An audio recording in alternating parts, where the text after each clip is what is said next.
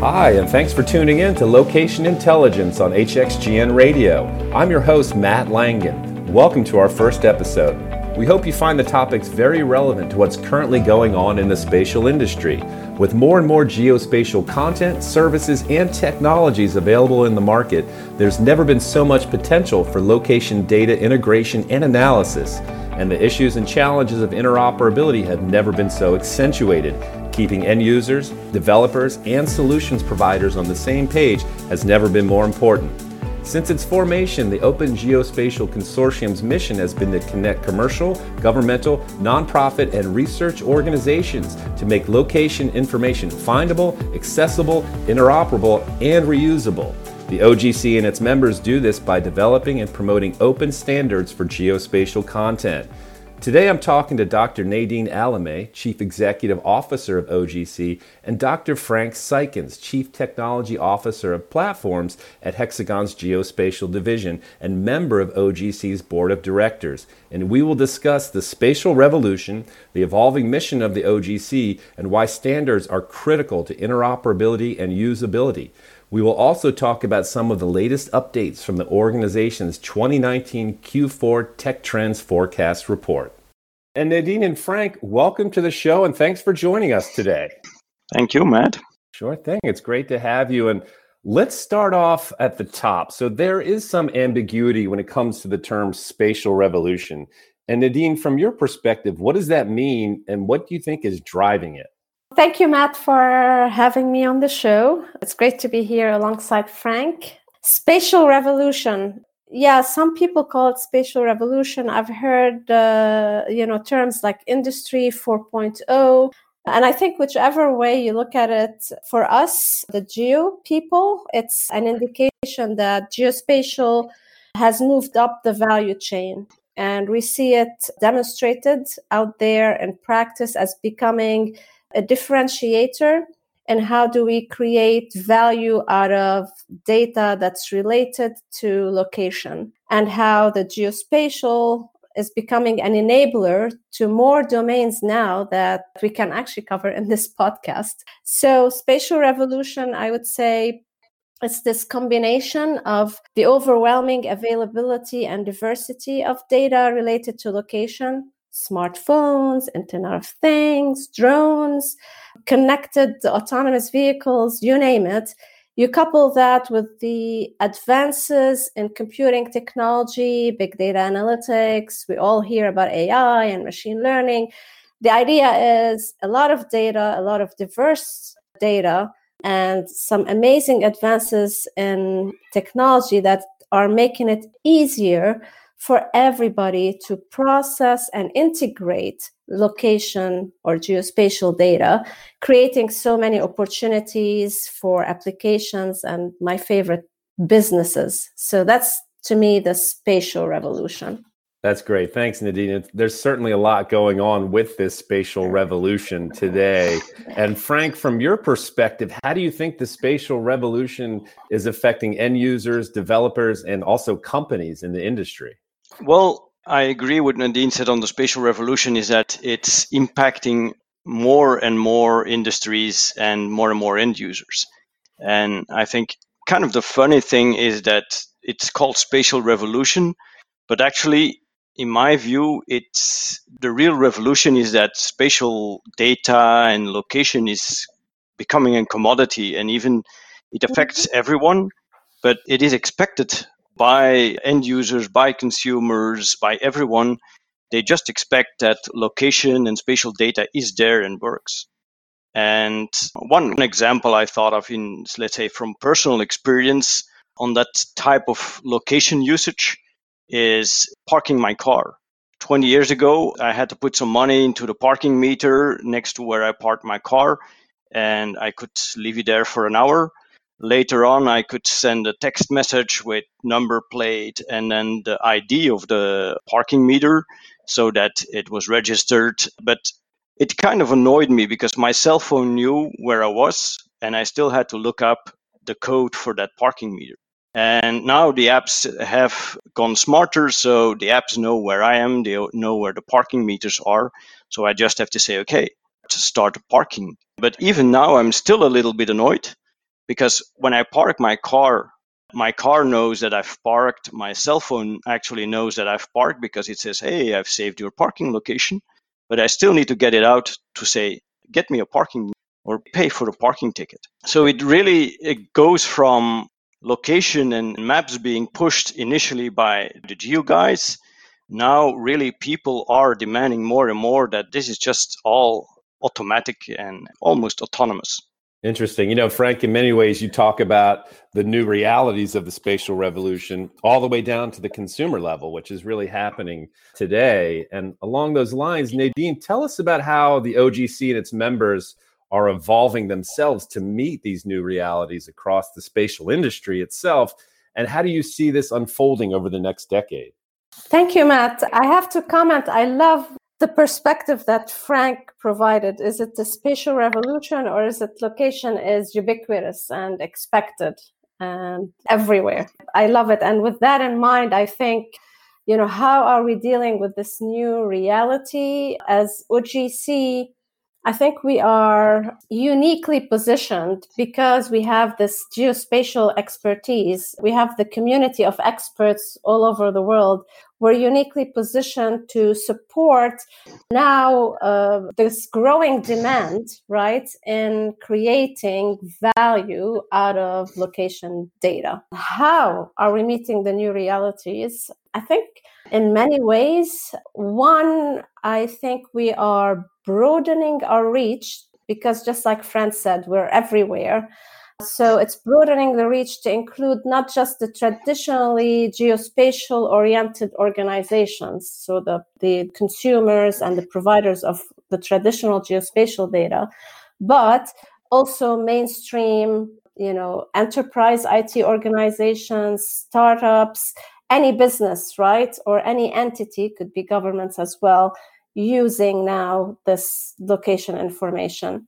And I like that then we're positioned in a way to bring, you know, the legacy, the solid foundation of geospatial and the fresh perspective on the value, on the new discovered value expected also of this data. So I think that's one, broadening the reach. Two, to deal with this reality, we are having to amplify what I call our community convening power. So, this is our ability to act as trusted forums for communities, for domains to tackle interoperability challenges. So, to collaborate on the gaps, the requirements, the standards, and then the innovation, and whether it's traditional or emerging markets. So broadening the reach, amplifying the community aspect, and uh, last, we're engaging, we're having to engage, honestly, in this disciplined exercise of monitoring the technology trends so that we can keep up with everything that's going on behind us.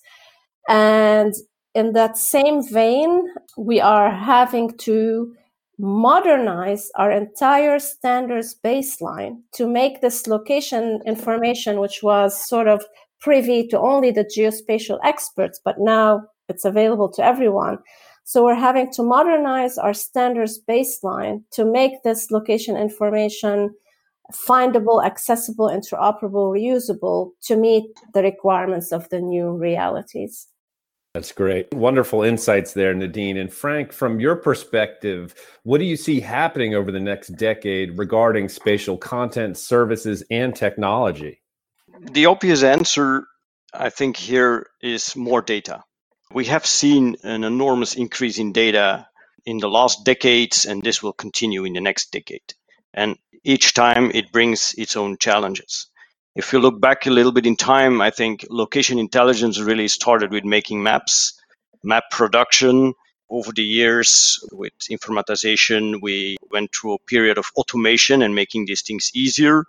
At Hexagon, what we see now is what we call a period of hyperconnectivity, where really you're looking at more and different data sources being combined to get better intelligence. And this is, I think, linking back to what Nadine said, making that data findable, making that data accessible with interoperability so that we can connect all these different data sources, combine that data, and make the right decisions. That is really where we are now, trying to make better decisions out of all that spatial data. The next step in the next decade that I see is also in line with, with Hexagon Vision is really autonomy. Because the bottleneck that we see now with spatial data are in fact data scientists, for instance. There are not enough data scientists, not enough intelligence specialists who can gather intelligence from the spatial data and make the right decisions. And that is where we see next step in the next decade is really towards autonomous decisions, not just autonomous cars, but using spatial data, combining it with other data, making autonomous decisions. And in those decisions, I think location is at the center, but also the quality of the data needs to be from a very high level to trust really the systems to do autonomous decisions. And that is, I think, one of the challenges uh, also for OGC is on the one hand, interoperability, but at the same time, looking at, for instance, data quality to enable those autonomous decisions.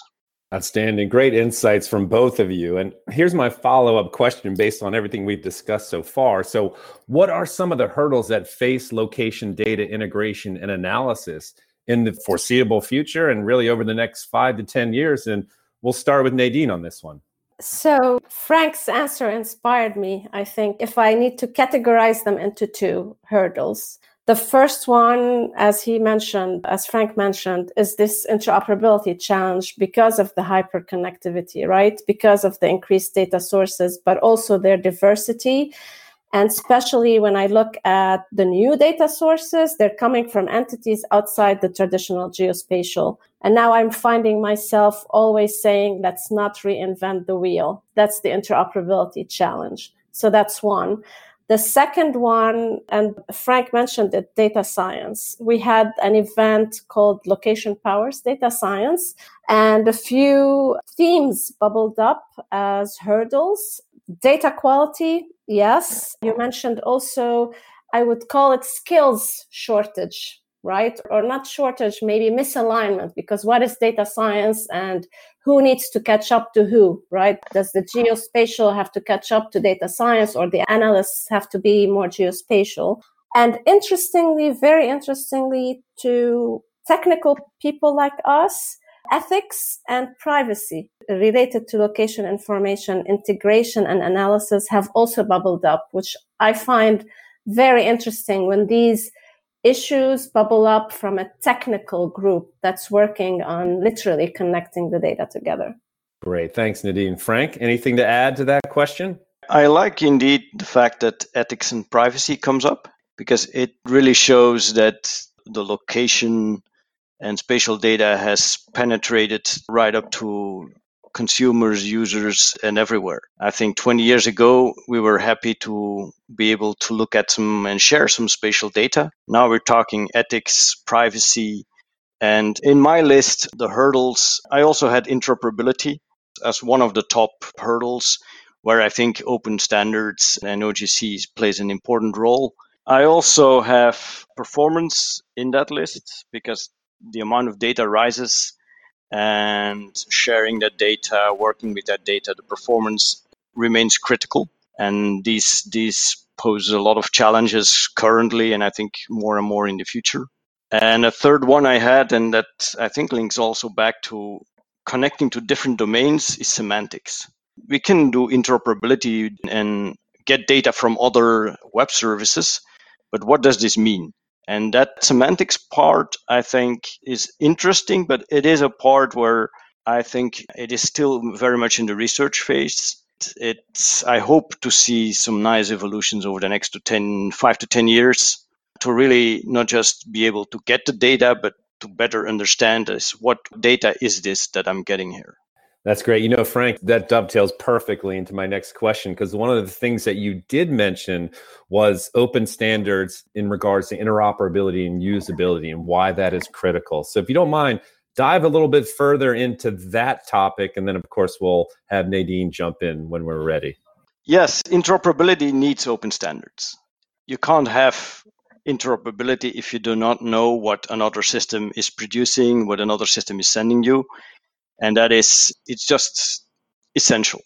And this is, in my view, the reason why OGC was founded.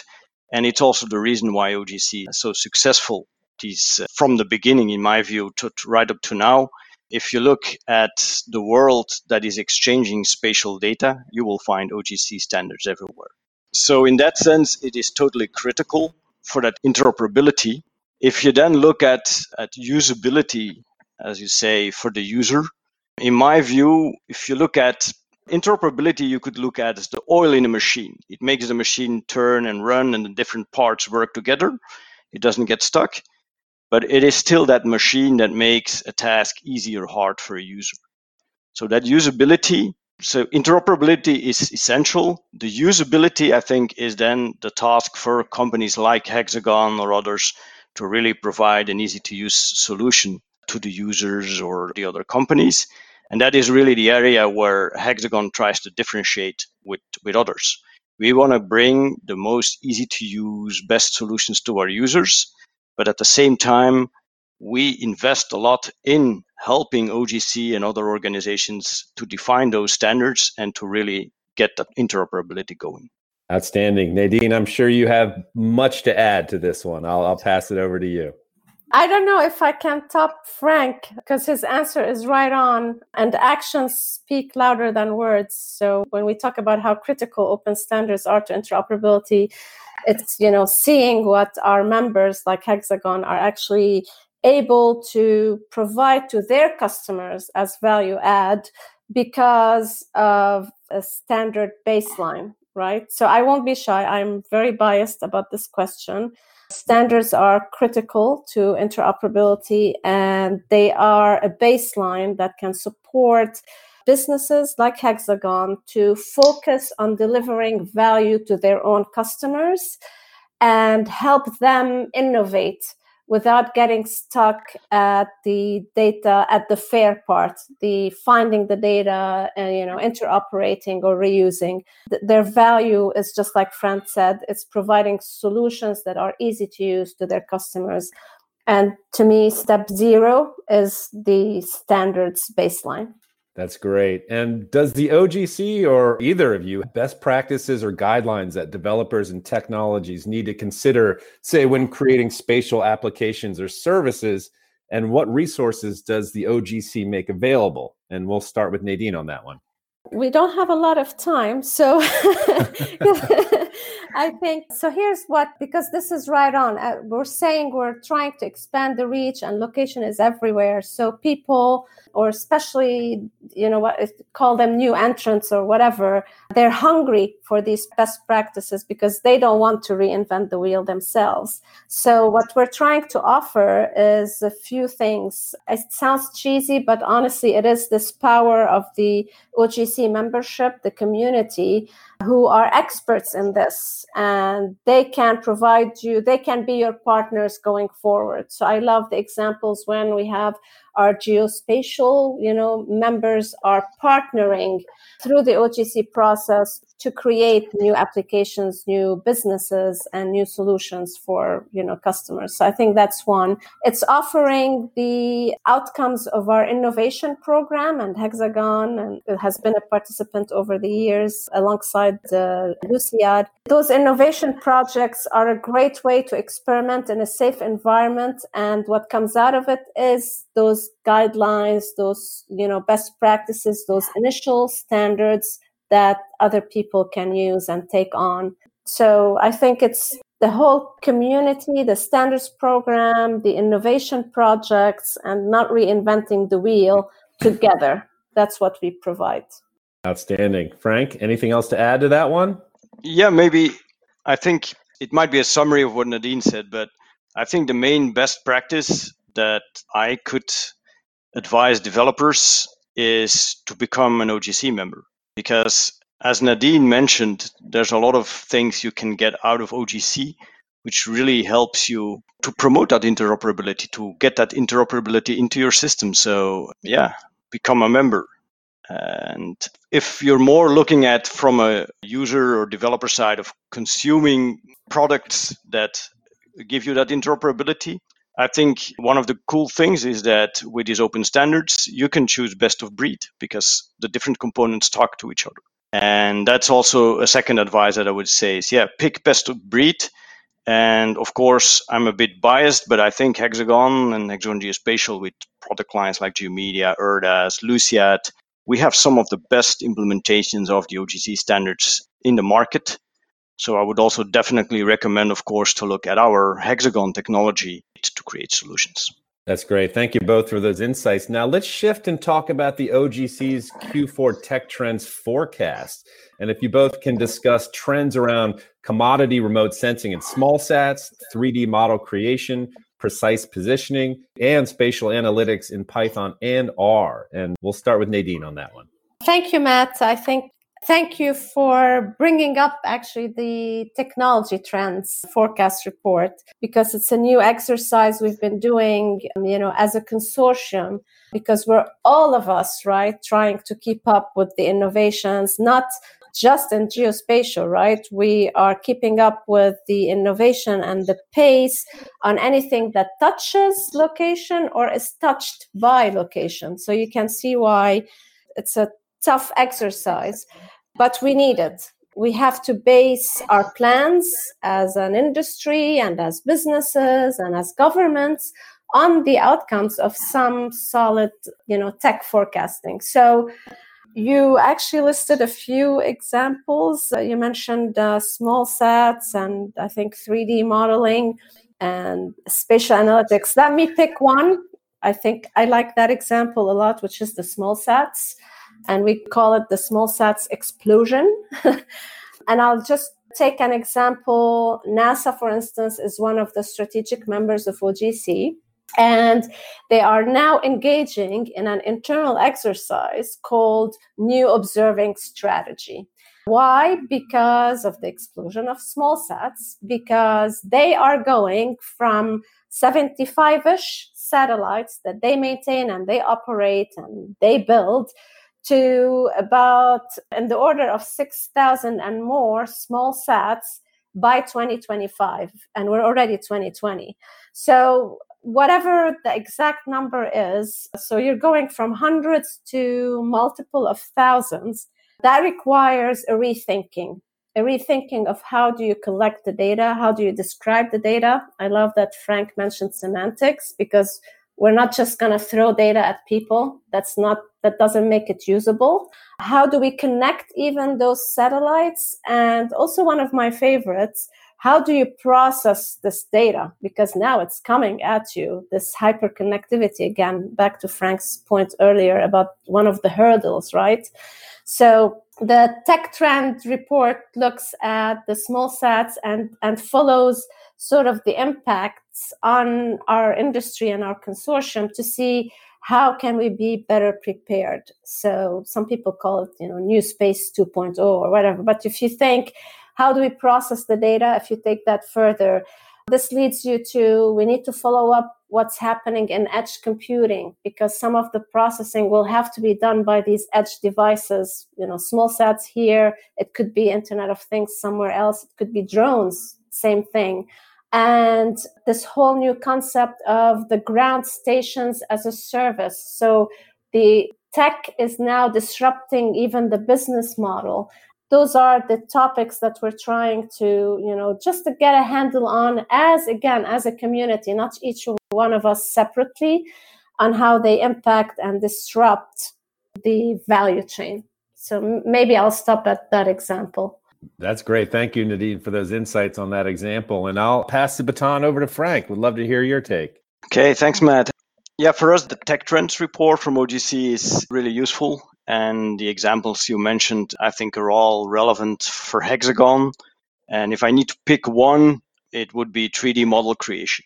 And just to show that this is indeed also for us a very relevant area that's appearing in the Tech Trends report Hexagon, as maybe some of you may know, has just launched HXDR, Hexagon Digital Reality, which is a cloud platform which serves up the world in very accurate 3D. So, really large 3D cities being streamed in the cloud to your browser, and where you can then add your own 3D models, CAD models, and view them within the context of a real city, for instance. And So for us, Hexagon, that 3D model creation is a very relevant uh, aspect where we do from sensor really up to the data to the applications. But what's interesting to see is that HXDR, the whole cloud platform that we developed internally, again, is, let's say, oiled by the OGC standards. And even it is just a dedicated Hexagon platform that we're offering. Yes, we internally use those OGC standards. And it will help us later on to open up the whole system to, for instance, other applications, other partners. But just the investment in HXDR, I think, shows how important for us and for the market really that 3D model creation is. That's great. And let's talk a little bit further about the report. There is the priority tech trends chart for disruptive and sustaining technologies. And Nadine, if you don't mind, if you can tell us about some of the most important standards developments that are currently underway. Hands down, slam dunk, whichever way you want to communicate it, I would say the OGC APIs hands down is the most important standards development activity that the OGC members are currently engaged in. This is because these new APIs are being developed to tackle everything we've talked about so far, right? So they're being developed to make it easy for anyone to provide location geospatial data on the web building on our standards baseline but making it you know resource centric so taking advantage of modern web development practices. We're trying to make it easy for anyone to integrate access to maps to tiles to features to images and so on in their operational you know systems and applications and i'm sure frank can provide a you know a more technical and actually more commercial point of view on these ogc apis and why they're so important as a standards development activity right now. That's great. Frank would love to hear more about that. Yeah yeah. And i can't stress enough how important this initiative is that ogc has started and now has, I think, accelerated really over the last maybe two years. Because in my view as well, this is hands down, OGC API is hands down the, the main thing within OGC right now. And if you look at the main standards that are in use now, which really uh, power all the geospatial interoperability in the world right now, it's like Web Map Service, Web Feature Server, Web Coverage Service. So these are standards defined by OGC actually a, a, long time ago, and they've evolved over time. And these are really the standards that are the most widely used standards right now. And all these core standards have now been, let's say, reviewed, and a new, totally new set of standards is coming out, OGC API, which, as Nadine said, is really following all the modern web development and web service standards that are available. And what, from a technical point, what I see there is it will be easier to implement them. They will work nicer with current web technologies, which are being used in all a lot of other domains. So it will be easier to interoperate that and incorporate them in different applications. So it will make the developer's life easier and I think it will be a yeah one big step forward in interoperability for really the core OGC standards. That's great. So overall, how does the OGC determine what tech trends take priority for standards development? And we'll start with Nadine on that one. So we mentioned we talked about the tech trends forecasting exercise. So that's, you know, one way. But honestly, we talk to people like Frank, right, who are close to the action. So, our members, they are supporting their customers. So, they feel the pain and they're looking for short term, medium term, and long term support and identifying the gaps in standardization. The advantage that we get at OGC is that we have such a diverse membership and a global membership and cross domains and agencies and countries that you can start to bubble up right? At least the common themes. This is where the OGC APIs would come up, for example, because they're not domain specific and they impact, you know, our commercial members and our government members. And that's how we can collectively provide the direction of where to invest our time and our resources and our R&D, right, in these activities. And then we take it one step further. So, this is identifying the gaps or the requirements. We have the innovation program was set up to test things out before we go full force on anything. Just being agile, right? I say it, you know, action speaks louder than words. So, instead of us pontificating about whether things work or not, let's just try it with our own hands and then that feeds into the standards development. So you know look at the general it talk to people like frank who are embedded in like real life right? And then experiment and then standardize. Outstanding. Frank that teed it up perfectly for you here to add on. Any other thoughts to that question? I had a very similar answer in mind. In my view, as well, yes, the members determine a lot on priority for OGC because the OGC and OGC staff really listen to their members. Where are the pain points? What is important? And I've been on the board of directors for OGC now since a couple of years. And also there, it's very nice to see how well OGC staff wants to listen to its members and really do what is relevant. And I think OGC API again is a very nice example where it really started maybe small, but then was picked up by OGC staff, and then other members added on, like, hey, this is important for us as well. And then OGC staff kind of broadened this a bit and, and did a number of initiatives like hackathons to make sure, okay, do we have all the members' inputs? And this is the way how OGC API, that initiative became so big. And this is really, yeah, OGC listening to us, members providing input. And in my view, that is what works.